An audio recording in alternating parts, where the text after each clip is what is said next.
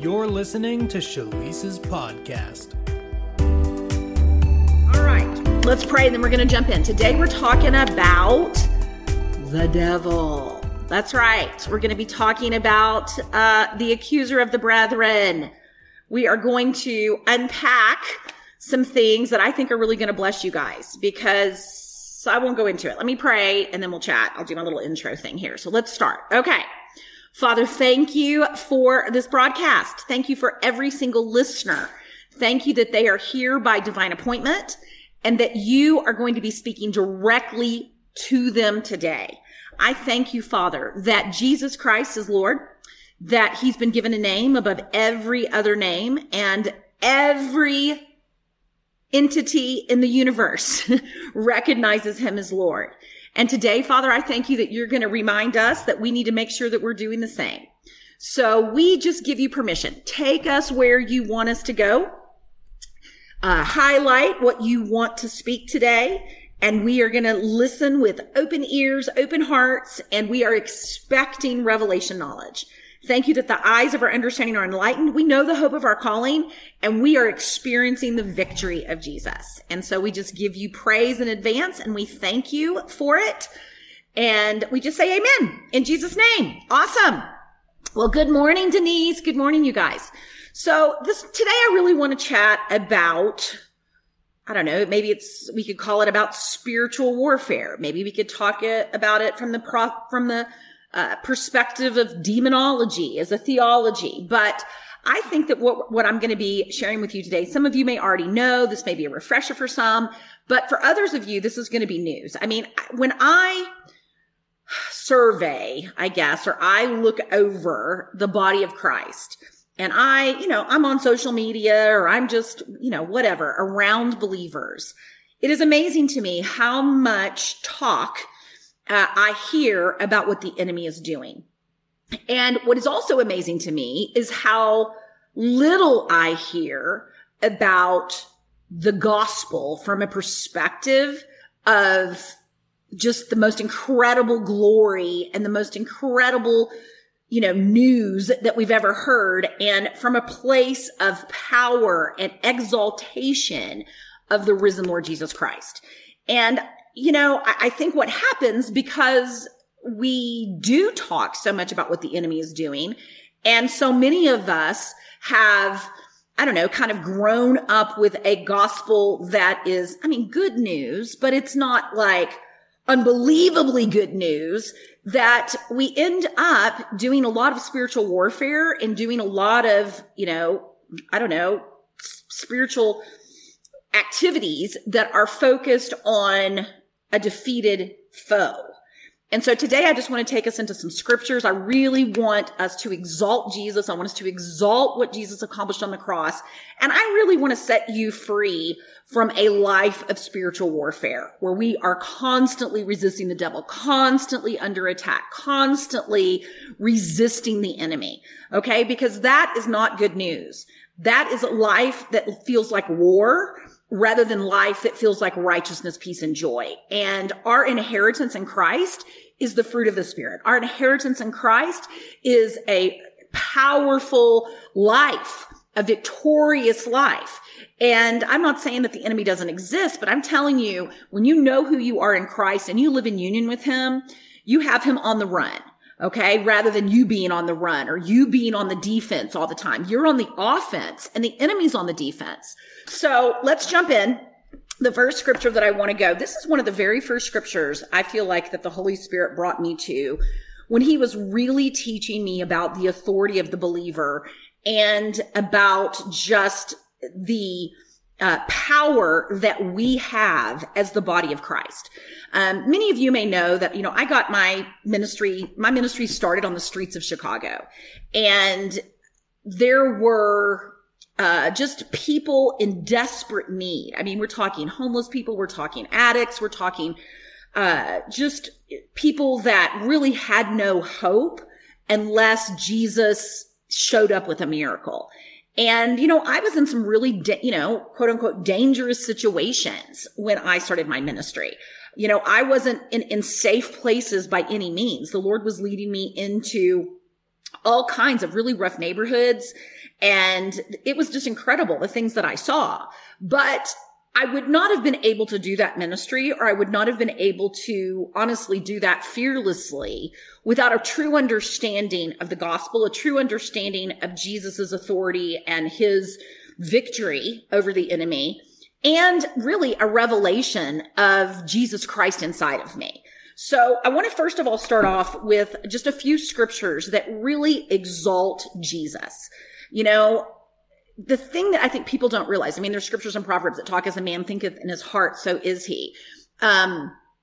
But I think that sometimes we don't realize that what we focus on as believers is what we are going to experience, that what we believe is what we are going to experience. And so when we believe in the enemy and we believe in a life of spiritual warfare and a life where we're constantly under attack, I'll tell you that we're going to experience things that when you get established in your identity in Christ and you get established in the gospel as a victorious message, you just really won't continue to experience. In fact, some of the greatest actual resistance and warfare you ever will have as a believer is when you start stepping into your authority and you start really recognizing the power of the Holy Spirit that dwells within us, and you start stepping into union with Jesus, and just some of the resistance that's around that, because the enemy knows if you get that revelation, if you start living like the resurrected Lord Jesus Christ actually lives inside of you and that there is no you apart from him,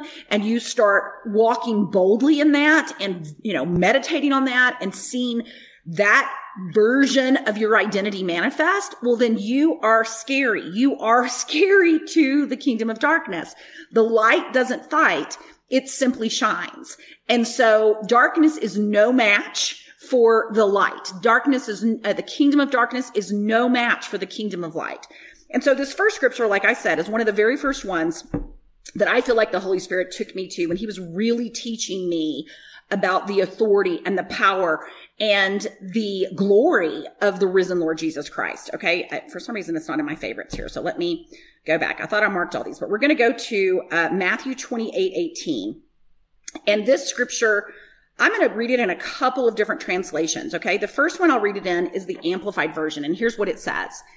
Now this is right before the end of Jesus's earthly ministry, before he ascended to heaven. So these are the last things that he was speaking to his disciples before he ascended and sat down at the right hand of God. Okay. In verse 16, I'll start there. It says, now the 11 disciples went to Galilee to the mountain which Jesus had designated. And when they saw him, they worshiped him, but some doubted that it was really he. Verse 18, it says, Jesus came up and said to them, all authority, and the Amplified, it says, all power of absolute rule in heaven and on earth has been given to me. Okay, let me read that same scripture now in the Passion Translation. Here's what it says. In the Passion Translation, I really like the way it reads. In verse 18, it says, then Jesus came close to them and said, all authority of the universe has been given to me. Okay, I want to highlight a couple of things from the scripture. First of all, when it says all, I believe that it means what it says, that all authority, all of it has been given to Jesus. And in the Amplified, it says in heaven and in earth. Here it says in the entire universe has been given to Jesus. Okay, now Jesus turned around and said, you know, now go and make disciples. So he was basically saying that I have regained all authority. In other words, the enemy has no authority. Okay. He has no legal authority. Authority is a Greek word in the scripture that is exousia. Okay. And it is a legal term that has to do with a legal right, the legal authority to operate. Okay. If we think about it in our law enforcement world, right, with police officers and our judicial system, the police officers have authority. They have the authority to even use force, right? I mean, there's a lot of controversy around that right now in our current, you know, political environment and the current day that we're living in. But the point I want to make here is that they have authority. Okay. And if they have authority, then, you know, that's where the authority lies. And in this scripture, This is saying that there is no authority left except what Jesus has regained. All right. Now I'm going to just kind of piggyback on a couple of other scriptures with this. Okay. I want to go and just, preach the gospel to you guys a little bit this morning. And now I want to go into, gosh, I don't know why my scriptures didn't save. Now I want to go into Ephesians, and I want to go into Ephesians chapter 1. And I want to hang out, I don't know, maybe around like verse 19.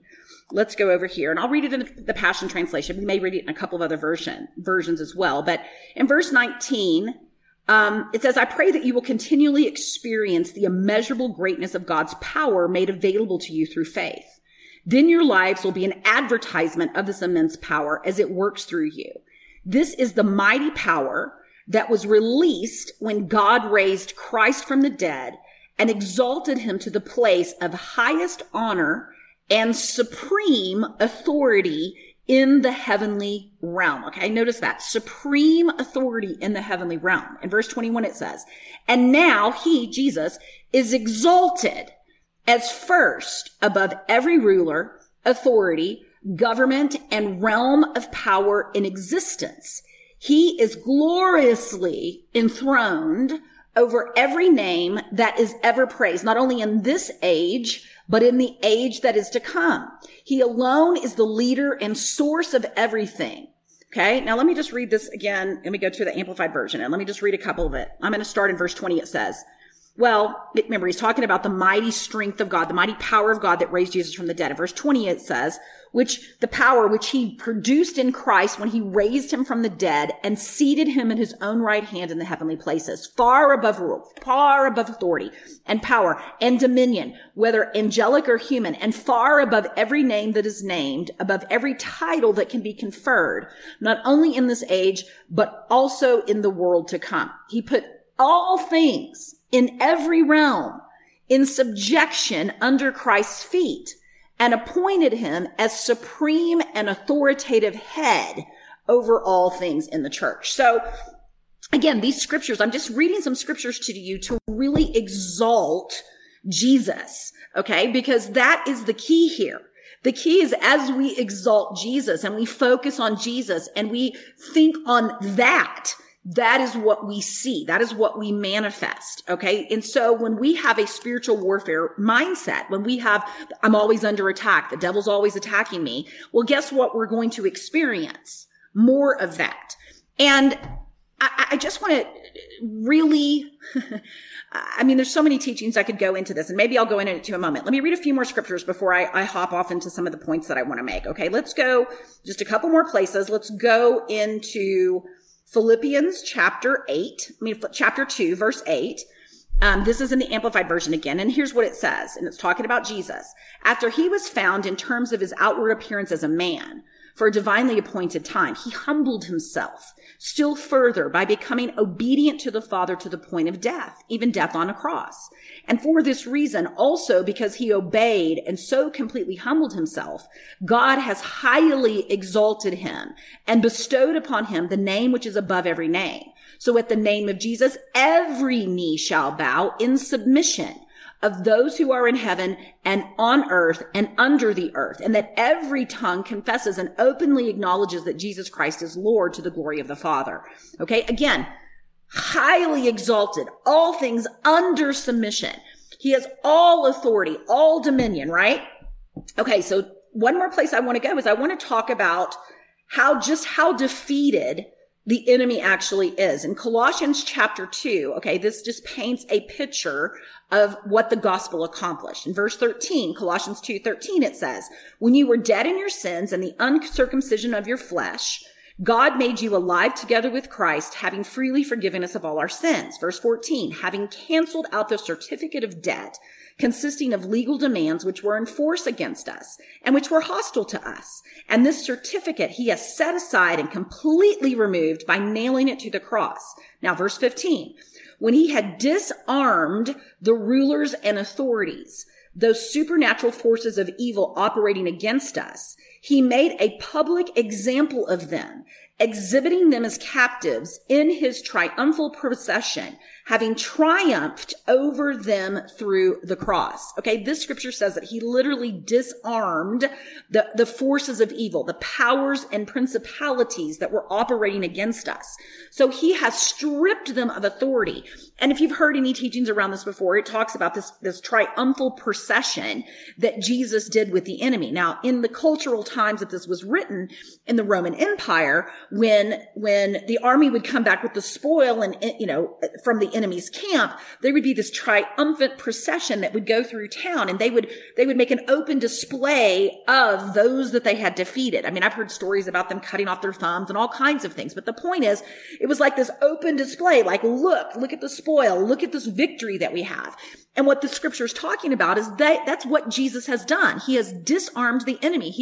There are no weapons left that the enemy has. He has no authority and he has no weapons. Okay. So what in the world are we dealing with here, Shalise? If the enemy has been defeated, if there is no authority that he has left, if there are no weapons that he has left, then what the heck is going on? Well, what the heck is going on is deception. Okay, because he is a liar. He is a liar. And the enemy exalts himself against the knowledge of God. It says the weapons of our warfare are not carnal, but they are mighty through God for the pulling down of strongholds, right? And that is interesting. That's an interesting scripture. If you go to that scripture, let me just go there. Okay, if we go over to 2 Corinthians 10:4, and I'll just read it in the King James Version because it's up. It says, the weapons of our warfare are not carnal, but mighty through God for the pulling down of strongholds. Verse 5, casting down imaginations and every high thing that exalts itself against the knowledge of God, and bringing into captivity every thought to the obedience of Christ. So this scripture tells us where the warfare now is. Okay. The warfare is now right here. Right? The warfare is deception. The warfare is against lies of the enemy. And what the enemy does is he exalts himself against the cross. He exalts himself against the knowledge of what Jesus has accomplished. And he tests that to see, what do you believe? If you believe that he's powerful, if you believe that he has authority to do things, well, guess what he's going to use? He's going to use the authority that Jesus has given you against you. And so he is a liar. He is a liar. This is what happens when we see all of these, like, you know, visions that people have about, you know, the powerful enemy and all of these visions that we have, these spiritual warfare visions. Well, half of those things, guys, are just straight up demonic, vain imaginations that the enemy is actually giving people as an angel of light to exalt himself. I'm telling you, entire eschatology, theology, and all kinds of things that we have in the body of Christ, this pop Christianity theology that we have based upon people's visions that are completely contrary to what the scripture tells us about the risen Lord Jesus Christ. Okay. I mean, our warfare is in our vain and wicked imagination. It is in our thought life. And I'm just going to say this, and maybe I'll hop off on it right now, but half of what we actually think is the devil attacking us is actually something called a trigger, okay? I know that that is not a word that you hear a lot in church about, but it's something that the body of Christ needs to wake up to, okay? Because triggers are half of what we are dealing with. It's a very large percentage of what we're dealing with when we lose our peace, okay? When we get into, you know, we think this is going on and this is going on. We don't even recognize the way that God has created our minds to work. We don't recognize that everything we experience is coming through a filter, through a lens of our past experiences, and that our current circumstances are actually triggering beliefs at a subconscious level, and emotions at a subconscious level, and woundedness at a subconscious level that has yet to be resolved. Okay. And so we end up reacting to people, reacting to circumstances in a way that feels, you know, horrible. It feels, oh my gosh, I'm under attack. I'm under attack. When actually what's happening is that you have a stronghold. You have a stronghold of unbelief. You have a stronghold of a lie that has been programmed into you by the world system through trauma, through experiences that you've been through. And that reaction that you're having is actually being triggered by the circumstances. You know, we have to really think about what we're saying when we talk about we're under attack. I mean, I think we've exalted the kingdom of darkness to such a degree to the point that every person now has like this personal devil. Like we've got this devil sitting on our shoulder that follows us around and is constantly oppressing us and constantly coming after us. And the truth is the enemy's shorthanded. The kingdom of darkness is bankrupt. There's, you know, what is there? 7.75 billion people on the planet today. What is there? 7.75 billion demons that are personally assigned to people? I think not. I mean, when you look at Jesus's ministry, there were a few times that the enemy came front. I mean, one time when he went through the wilderness, you know, that was like a frontal attack against Jesus that was based upon an attack on his identity. Did he know who he was? Right? And then at the Last Supper, Satan entered in, to Judas, right? That he worked through a person, you know, to accomplish, you know, the plan that he had to crucify Jesus. But there wasn't, I mean, yes, Jesus cast out devils out of people, but most of those people that Jesus cast out, if you really look at it, there was a manifestation of sickness in their body. There was a manifestation of mental illness in their body. There was a manifestation externally in the physical realm of the work of the devil.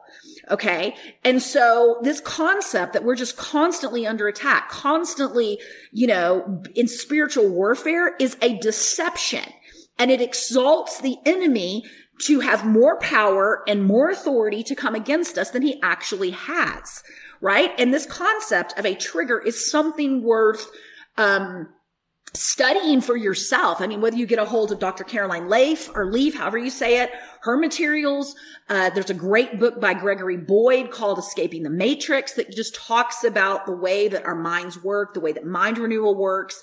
We do a ton of work in this, obviously, in my school, Emerge. But the neuroscience that we now have access to about how our programming affects our emotional life and affects the lenses and the perception that we view the world through needs to be understood, because otherwise you'll be blaming the devil instead of renewing your mind. Okay. You won't even recognize that you're triggered. You'll instead think that you're under attack, and you'll be fighting a devil rather than a stronghold. And the truth of the matter is we need to uproot the lies that we've believed at a subconscious level and not allow the enemy to control us through our programming. That is actually how he's controlling the world. It's through the programming. It's through the system of the world. It's called the pattern of this world. And that's why Romans 12:2 says to not be conformed to the pattern of this world, but be transfigured, be transformed. Matter of fact, see the Christ within you manifest through you and it visibly outside of you. How? Through the renewing of your mind. So mind renewal is the work of the believer once they have confessed the Lord Jesus. And what that means is that we have to change the way we think. We have to change what we believe. And a big part of that is exalting Jesus instead of the kingdom of darkness. And when I say exalting Jesus, I'm talking about the Jesus that lives inside of you. And I'm not talking about Jesus in the baby, you know, in the baby manger when he came on Christmas morning. I'm not talking about the Jesus that's, you know, walking on the Sea of Galilee and, you know, multiplying the bread, although that's extremely powerful, right? I'm actually talking about the resurrected King of Kings and Lord of Lords who is described in Revelation chapter 1. Okay, if you go to Revelation chapter 1 and you read John's vision of the resurrected Lord Jesus, resurrected Lord Jesus, then you'll start to get a vision and you'll start to get an idea of just how powerful the guy that's living inside of you, the God that's living inside of you actually is. Okay, let me take a moment and just go over there, because Jesus had me meditate on this for a while. And I will tell you, when I was doing street ministry and I was in the darkest of the dark places, it wasn't Shalise showing up. I called Revelation 1 Jesus scary Jesus. And when I read it here in a moment, you'll know why, but it was scary Jesus showing up. He might have been wearing a Shalise suit, but the spirit realm recognized that that was a woman that knew who she was, because she wasn't even visible. They saw scary Jesus when I showed up. They didn't see Shalise trying to, you know, do some exploit. No, they saw the resurrected Lord Jesus as King. And how do I know they saw it? Because that's what I saw. That's what I saw, and what we see manifests. Okay. In Revelation chapter 1, I'm going to read it in the Amplified Version. And I'm going to start in verse 12, okay? In verse 12, it says, "Then I turned to see the voice that was speaking to me. And after turning, I saw 7 golden lampstands. And in the midst of the lampstands, I saw someone like the Son of Man, dressed in a robe reaching to his feet, with a golden sash wrapped around his chest. His head and his hair were white like wool, glistening white like snow.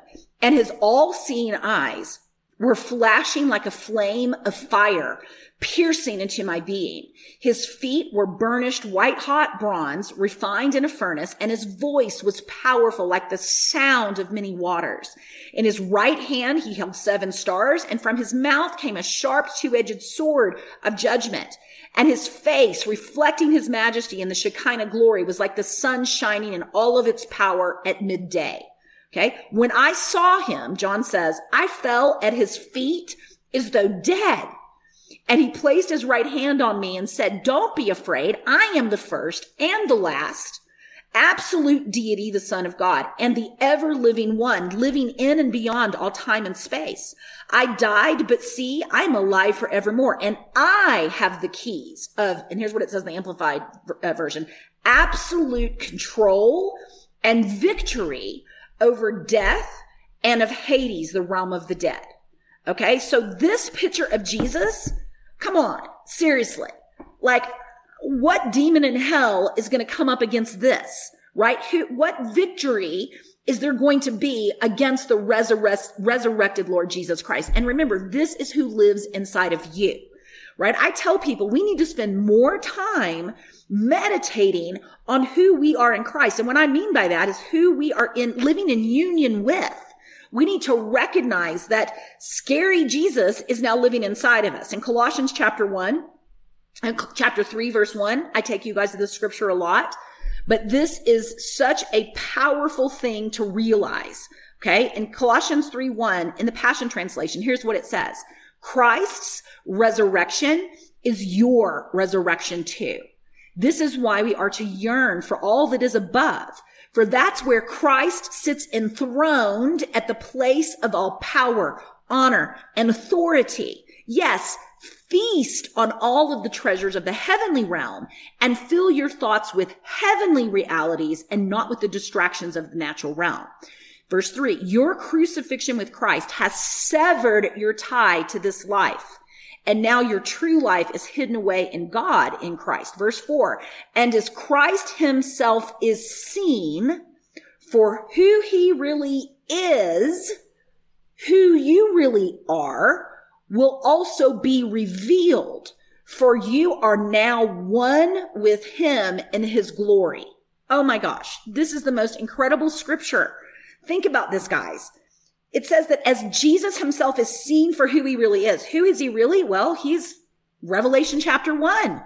Okay. He's holding the keys of death and hell. He's got face shining like the sun. He's got a voice that sounds like the sound of many waters, and he's executing judgment through his mouth, executing judgment over what? Anything that's not like heaven, anything that is not like what he's already defeated, because there is no authority left for it to exist in the seen realm.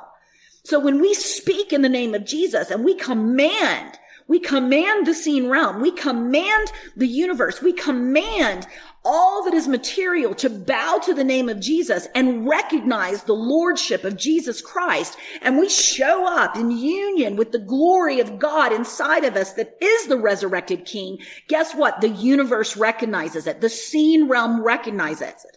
The seen realm, I talk about this all the time, is conscious. That's why it's moaning and groaning for the manifestation of the sons of God. And who are the sons of God? The sons of God are those who are now one with him in his glory.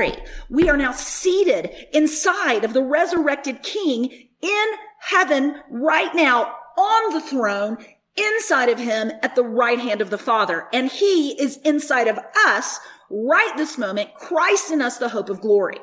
So when we recognize who we are, we show up as the light. We show up as the one that is scary.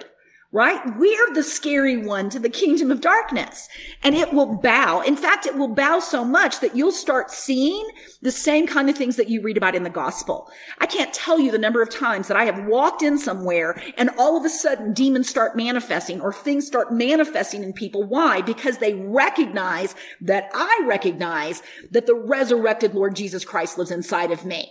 Right? And it's not that there is no enemy. I'm not saying that, but let me tell you, he will make himself known when you show up as scary Jesus. You know, when I pray for people, I am speaking right to that body part as scary Jesus. I'm saying in Jesus' name, like it is actually Jesus talking. When I am releasing healing or when I'm praying for someone and there is a deliverance of some kind, it is not Shalise showing up. It's not about my faith. It's not about anything except Jesus Christ inside of me. And that's what I'm focused on. I'm not focused on, oh, I hope my prayer works. I hope God hears my prayer. Oh, no. I'm coming in the name of Jesus, and I am coming in the full force of his authority. I'm coming in the full force of his victory. I'm coming with a revelation of who he is, and the seen realm knows that I know it. The enemy knows that I know it. And that's the difference. That's why it works. That is why all of it has to bow to the name of Jesus, and not in the age to come, right now it has to bow. Yes, in the age to come, but also right now. The lordship of Jesus Christ is an already established Christ. I mean, a fact. He has already ascended. He has already sat down, and it is all under his feet. And now he's waiting for the body of Christ to show up as who they are.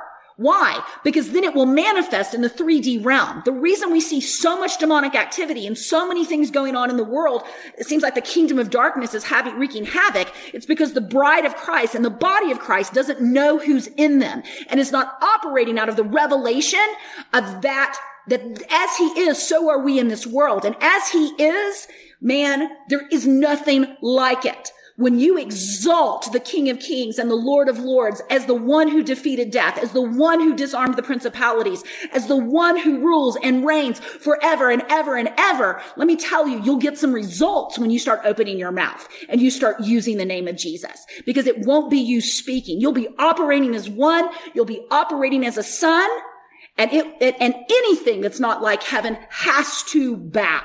Why? Because Jesus Christ is actually Lord. I mean, I've talked a lot about it, you guys, about when you go into Colossians chapter 1 and you start to recognize that God has reconciled all things to himself. God was in Christ, reconciling the cosmos to himself. He was in Jesus, reconciling every realm, every power, every dominion. There is nothing left that exists outside of Jesus, except in our minds. We are alienated from God in our minds. Our minds are the problem. Our minds are the problem. We don't recognize the way that we have been created, really recreated in Christ. Yes, in the image of God, but God operates a certain way. He doesn't say anything he doesn't want. He doesn't have thoughts that he doesn't want to manifest, because he is a creator by his very nature. And guess what, beloved? So are we. That's why the word of God tells us it matters what we think on. It matters what we meditate on. It matters that we think on things that are lovely and pure and of good report. It matters that we meditate on heavenly realities. It matters that we meditate on the new covenant scriptures that exalt Jesus Christ and the cross and our co-crucifixion and co-burial and co-resurrection and co-ascension with him. You don't have time for spiritual warfare when you are enjoying union with Jesus. You don't have time to be messing with all this stuff when you're abiding in Christ and you are on a mission. You know what you do? You go. And if the devil shows up, you know what? You just cast him out by the finger of God and you keep on moving. Because, Paul, yes, he had tribulations. Yes, he had trials, but they couldn't kill the guy. They couldn't kill the guy because he had this revelation and he finished his course. And that, beloved, is our destiny. The devil just can't come in your house and kill you without your permission. I tell people, you're not being, it's not cancer that kills people. It's the fear of cancer. It's the belief of cancer. And if you have faith in the devil, well, guess what you're going to get? You're going to get a whole lot of devil junk. Let's not have faith in the devil. Let's believe in what Jesus has accomplished. Let's operate out of a new creation reality. And let's recognize that the universe is a friendly place. We're not under the curse anymore. The creation is moaning and groaning for us to govern it from a place of authority from the heavenly realms. I mean, I get out there, guys. I talk to people sometimes who, we don't talk about it a lot in public because most of the body of Christ thinks we're crazy, but we're not crazy. Heck, they thought Paul was crazy too. We're just on fire with the gospel. But let me tell you, you don't have to dissect. You don't have to be broke. When you know who you are and you walk in the authority of the Lord Jesus Christ, you will manifest heaven. You will speak to things and they will obey you because they obey Jesus Christ. Amen? Amen. Well, goodness gracious, you guys got me preaching today. But it is time for us to dive deep into Jesus's victory. Dive deep into what he has accomplished. And let's get our eyes off of the kingdom of darkness. You know what? Turn the news off. Okay. I know that I'm telling you that is not good news. It is reporting the works of the devil. Let's get some reports of the Lord going here. Let's meditate on what God is doing. Cause I can tell you right now, he's moving in the earth. And all that is required as sons of God that we need to do is we need to know what he's asking us to do and be obedient. We need to be so obsessed and so enthralled and so in wonder with the glory of God and with who Jesus Christ is that our obsession is heavenly realities. And when you're in that place, you guys, you can't help but be in a good mood. You can't help but just wake up every day like, all right, what are we going to manifest today? Where's heaven going to show up in our life today? You recognize you're on a mission and it's exciting and it's an adventure and you're just seeing the same works as Jesus manifest and even greater things. So we have to, beloved, we've got to shut ourselves out. We've got to shut these things out from the world and we have to focus. I mean, I read that Smith Wigglesworth didn't read the newspaper, and again, I get it. We live in this information age, and I'm not trying to make you be religious. I'm trying to make you be victorious. Okay. And we have to recognize that what we hear matters, what we see matters, what we meditate on matters, that because we are creative. I mean, quantum physics is catching up with the scriptures, that what that means is that quantum science is recognizing that the material universe responds to human observation. And I don't have time right now for a lesson on quantum physics, but you start looking into something called the collapse of the particle, right? You start doing a little bit of research on what the quantum physicists have discovered about the role of human consciousness, human observation, and the effect that it has on the material realm. There's so many things, so many experiments that have done about the power of words on plants and the power of words on things like rice. I mean, there's scientific experiments now that are proving what the Bible says is true. So we are designed to observe heavenly realities and see them manifest. We are designed to speak in the name of Jesus and be a creative force in the universe to see heaven manifest, to enforce judgment against the kingdom of darkness. Why? Because it's already been judged. The prince of the world has been judged and he's been judged powerless. He's been stripped of authority. And so we are here to enforce that judgment. And we do that in the name of Jesus. So let's shift our focus, guys. Let's get our focus on what the scriptures teach us about the risen Lord Jesus Christ. Let's get our focus on what it means to be a joint heir in Jesus, what it means to be the temple of the Holy Spirit, what it means to have Christ in you, the hope of glory, what it means to be joined to the Lord as one spirit with him, what it means to have his resurrection be our resurrection, what it means to have our crucifixion severing our ties to this life. We need to so identify with Jesus that we no longer believe that we have a self apart from him. That illusion of separation has got to get eradicated out of our subconscious minds. We need to integrate integrate with who Jesus is, because as he is, so are we right now, that we are one with him in glory. And we need to meditate on this and meditate on this and meditate on this and focus on this and focus on this until that is what we're experiencing, until that is what we are manifesting. And like I said, if the enemy shows up or you're operating the gifts of the spirits and you actually discern it, guess what? It's not a problem. You speak to it, you keep moving, exactly like Jesus did. Jesus didn't spend, days in spiritual warfare. He spoke to things and he kept on moving. Why? Because he knew who he was.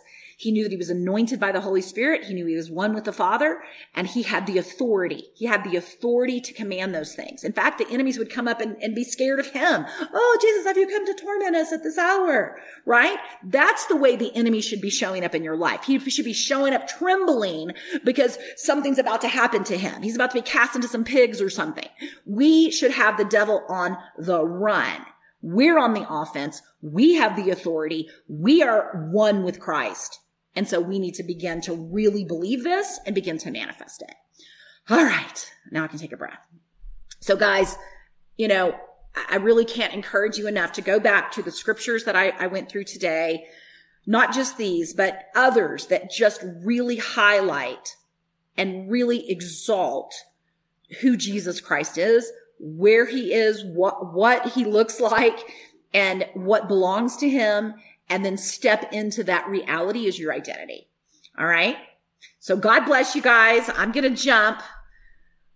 Preach myself happy this morning, but I'm praying for you. I know that this is a message that is going to absolutely change your life when it becomes your revelation. And we will chat with you soon. Okay. God bless. Thanks for listening to Shalise's podcast. This recording is, in part, made possible by our listeners. To partner with us, visit Shalise.com, where you can donate and help us spread the good news of our unshakable union with Christ around the globe. You can also find a link there to download Shalise's book, The Path, for free. And if you're ready to discover the call of God on your life and the purpose He created you for, then visit us at Shalise.com and watch Shalise's free training, where you'll hear 5 keys to hearing God about your life purpose and transitioning into it. Thanks again for listening. Until next time, don't forget, the world needs the Christ in you.